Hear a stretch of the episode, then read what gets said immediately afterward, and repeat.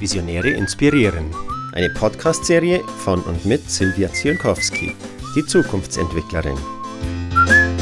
Erhalten Sie Impulse von Experten, die ihren Weg gegangen sind, die Ungewöhnliches geleistet haben und die Einblick geben in ihre Visionen. Gespickt mit Tipps für den eigenen Lebensweg.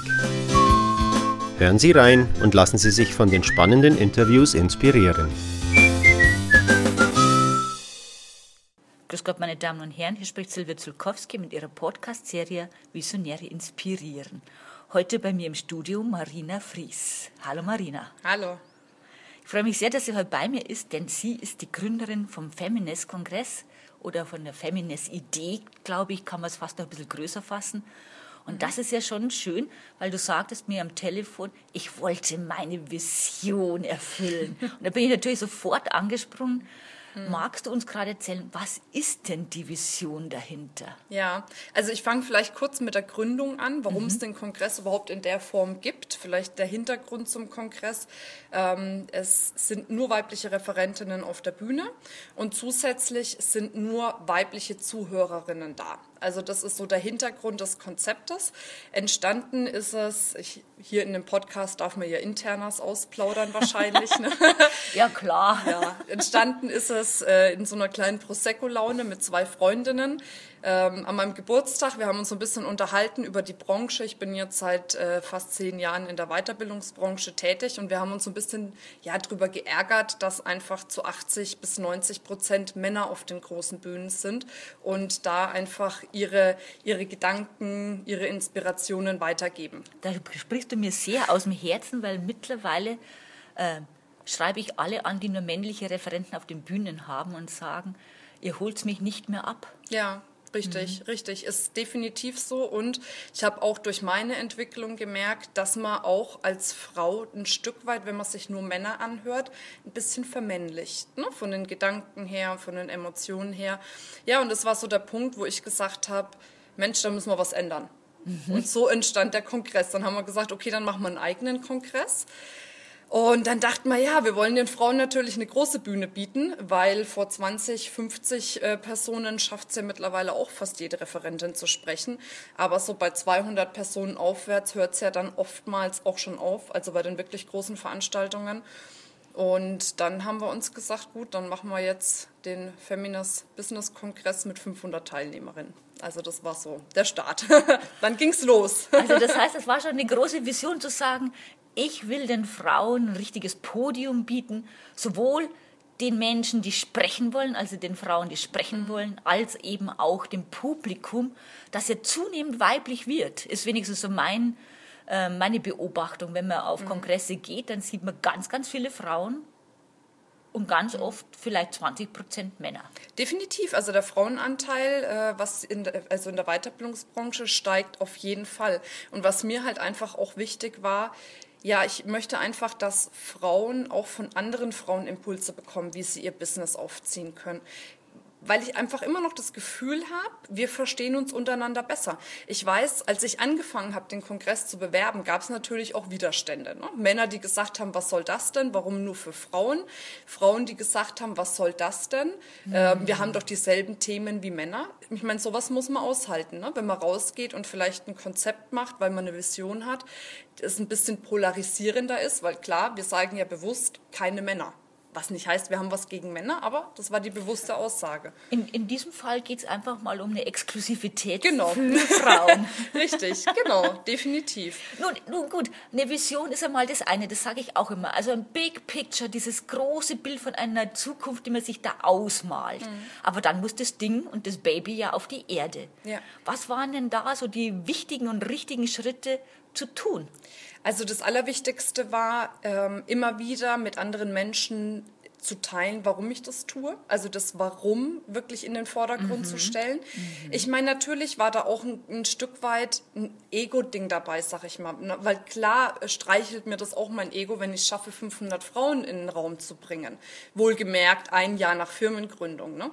Ähm, aber das immer nach außen zu tragen, ist, glaube ich, der Fehler, den viele tun. Die äh, tragen egoistische Visionen nach draußen und wundern sich dann, warum es keinen gibt, der sie dabei unterstützt unterstützt, die, die Vision dann auch zu erreichen. Und ich habe immer nur darum, darüber gesprochen, warum ich das Ganze machen möchte, Super. was mein Ziel ist. Mhm. Und natürlich mhm. habe ich das bei den richtigen Menschen erzählt, nämlich bei den Menschen, wo ich weiß, da trifft es auf fruchtbaren Boden. Also sagen wir zum Beispiel Frauennetzwerke. Ja. Ne? Das mhm. ist ja klar. Erstens mal haben die meine Zielgruppe da drinnen. Die haben ähnliche Denkweise, nämlich wir möchten exklusive Dinge für Frauen anbieten und die Frauen weiterbringen. Und ja, da ist es auf fruchtbaren Boden gefallen. Und das war auch das, was ja, den Kongress am meisten beflügelt hat, nämlich das Netzwerk, was ich aufgebaut habe. Das Netzwerk an, an Frauen, die gesagt haben, das, was die Marina macht, das finde ich klasse, das unterstütze ich auch. Und ansonsten alleine hätte ich das nie geschafft ne, jetzt aus eigener Kraft heraus. Aber dadurch, dass so viele Organisationen auch dahinter gestanden haben, weil ich eben immer mein Warum in den Vordergrund gestellt habe, mhm. hat das gut geklappt. Ja, und hat 450 Teilnehmer gehabt. Aber auf die 50 kam es mir jetzt nicht so an. Also das Ziel wurde schon richtig gut erreicht, gell? Definitiv, ja. Und die, die Idee geht ja weiter. Das bleibt ja nicht stehen beim einmaligen Kongress, sondern du hast jetzt ein Konzept daraus gemacht. Genau, richtig. Also ähm, Feminas, den Kongress wird es jetzt vorerst zweimal im Jahr geben. Ähm, ab nächstem Jahr geht es in die Schweiz. Also das heißt, ich baue es jetzt nächstes Jahr in den deutschsprachigen Raum aus. Möglicherweise gibt es dann noch andere Pläne, die ich habe, die jetzt aber noch ein bisschen geheim sind. Also, die möchten nicht ausplaudern als interner. Ja, das noch nicht. Nee, weil äh, manchmal ist es gut, Dinge erstmal ausreifen zu lassen, bevor man sie ausspricht. Was aber, was ich festgestellt habe, ist, wenn man erstmal anfängt, eine Vision zu verfolgen, die ersten Schritte einer Vision zu erreichen, wird die automatisch größer. Immer größer und weiter, habe ich so das Gefühl. Natürlich, weil man auch auf dem Weg Selbstbewusstsein aufbaut. Du hast ja ein Ziel, was du erreichst in dem Moment und das bedeutet ja, du sammelst positive ja, Referenzerlebnisse für das, mhm. für dich, deine Fähigkeiten, die Fähigkeit, die Dinge zu schaffen, die du dir vornimmst. Und das war natürlich bei mir auch der Fall. Also ich habe einen riesen Entwicklungssprung gemacht durch den Kongress, wow. auch durch die Verantwortung. Ne? Mhm. Ne? Was sind denn so die Fähigkeiten, die dich da am besten unterstützt haben? Also die Fähigkeiten, die mich unterstützt haben, war definitiv meine Kommunikationsfähigkeit. Also ich weiß einfach, dass ich es schaffe, Menschen zu überzeugen, wenn ich von was überzeugt bin. Mhm. Ähm, einfach dadurch, dass, dass ich gut quatschen kann. Deswegen, ich meine, das ist natürlich was, das wurde mir auch ein bisschen in die Wiege gelegt, muss ich sagen. Also Aha. dieses, dass ich extrovertiert bin und auf Menschen zugegangen bin, war schon immer so. Natürlich geht es dann irgendwann darum, das so ein bisschen ne, in, in Schliff zu bekommen. Dann hat mir dabei geholfen, ja, dass, dass ich einfach den Glaubenssatz habe, wenn ich was mir in den Kopf setze, dann schaffe ich das auch. Wunderbar. Ne? Manchmal mit Entbehrungen. Also der erste Kongress hat mir echt schlaflose Nächte gekostet, aber ich habe es geschafft. Ne? Mhm. dann kann man es ja beim nächsten Mal ein bisschen ruhiger angehen lassen. Von daher. Was war der mutigste Schritt? Ähm, also, nee, der, ah ja, ich weiß, was der mutigste Schritt war. Der mutigste mhm. Schritt war, rauszugehen und zu sagen, ich schaffe 500 Frauen dort reinzubringen. Weil ähm, das ist bei mir so, ich möchte nie, dass irgendjemand hinter meinem Rücken sagt, die Marina quatscht viel und hält nichts. Mhm. Ne? Das mhm. ist so eine Überzeugung, die ich habe. Also wenn, wenn sowas draußen kursieren würde, das wäre ziemlich schlimm für mich. Ja. Weil ich schon eine bin, wenn ich was sage, wenn ich was machen will, dann ziehe ich es durch. Und deswegen habe ich gesagt, okay, wenn ich es schaffen will, 500 Frauen dort reinzubringen, dann muss ich erst mal jedem erzählen, dass ich das schaffe. und dann habe ich den Antriebsmotor. Was sind, was, sind, ja. was sind denn so deine drei größten Erfolgsfaktoren, die dich dabei so begleiten? Also der, der eine Erfolgsfaktor ist definitiv Durchhaltevermögen. Mhm. Durchhaltevermögen, auch wenn mal Widerstände kommen und, und, und, dran zu bleiben. Was noch ein Erfolgsfaktor ist, ist nicht rumzujammern. Wenn ich mich ah. entscheide für irgendwas, dann ziehe ich das durch. Wenn ich merke, ich gerate ins Jammern, muss ich mir ganz stark überlegen, ob das wirklich das ist, was ich möchte. Weil natürlich auf den Weg, meine Ziele zu erreichen, gibt es immer wieder Situationen, wo ich sage, jetzt wird es echt anstrengend. Aber ich verfalle nicht in dieses Jammern, sondern ich denke, okay, ist es noch der richtige Weg? Passt es noch für mich? Also ja, Jammer gehen, abschalten, ganz wichtig und die Fähigkeit zu besitzen, mit anderen Menschen in Beziehung zu gehen und sich zu vernetzen. Mhm. Ganz, ganz wichtig. Mhm. Ja. Würdest du sagen, das sind auch Fähigkeiten, die jemand, der also nicht gleich dasselbe Vision hat wie du, aber sich auf den Weg macht, braucht? Oder was würdest du denen noch raten, jetzt meinen Hörern und Hörerinnen? Ja, also neben dem, was ich jetzt gesagt habe, ist natürlich eine, eine gewisse Portion Überzeugungskraft schon wichtig. Äh, von sich als Person zu überzeugen. Ne? Meine Assistentin hat einen super tollen Spruch losgelassen. Und zwar hat sie gesagt, ähm, ich bin mein wichtigstes Produkt. Mhm. Ne? Und das finde ich ziemlich treffend, weil es ist auch so, im Endeffekt, wenn ich eine Vision habe, als erstes kaufen die Menschen, mit denen ich äh, spreche, mich. Genau. Dann verkaufen sie meine Vision und dann unterstützen sie mich. Also das heißt, ja, von sich zu überzeugen, ist ganz wichtig. Und was ich auch ganz wichtig finde, ist immer darauf bedacht zu sein, dass es irgendwie ein Win-Win-Verhältnis gibt. Ne? Dass es ein Geben und ein Nehmen ist. Mhm. Ja. Schöner Gedanke.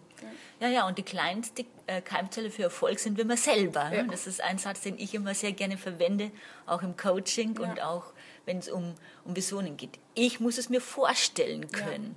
Ich muss es mir auch wirklich ausmalen können. Das muss auch Musik machen in mir drin, wie genau. ich das gerne nenne. Ohne Emotion mhm. können wir doch eine Vision vergessen. Definitiv. Wie würdest du für dich Vision definieren? Mhm.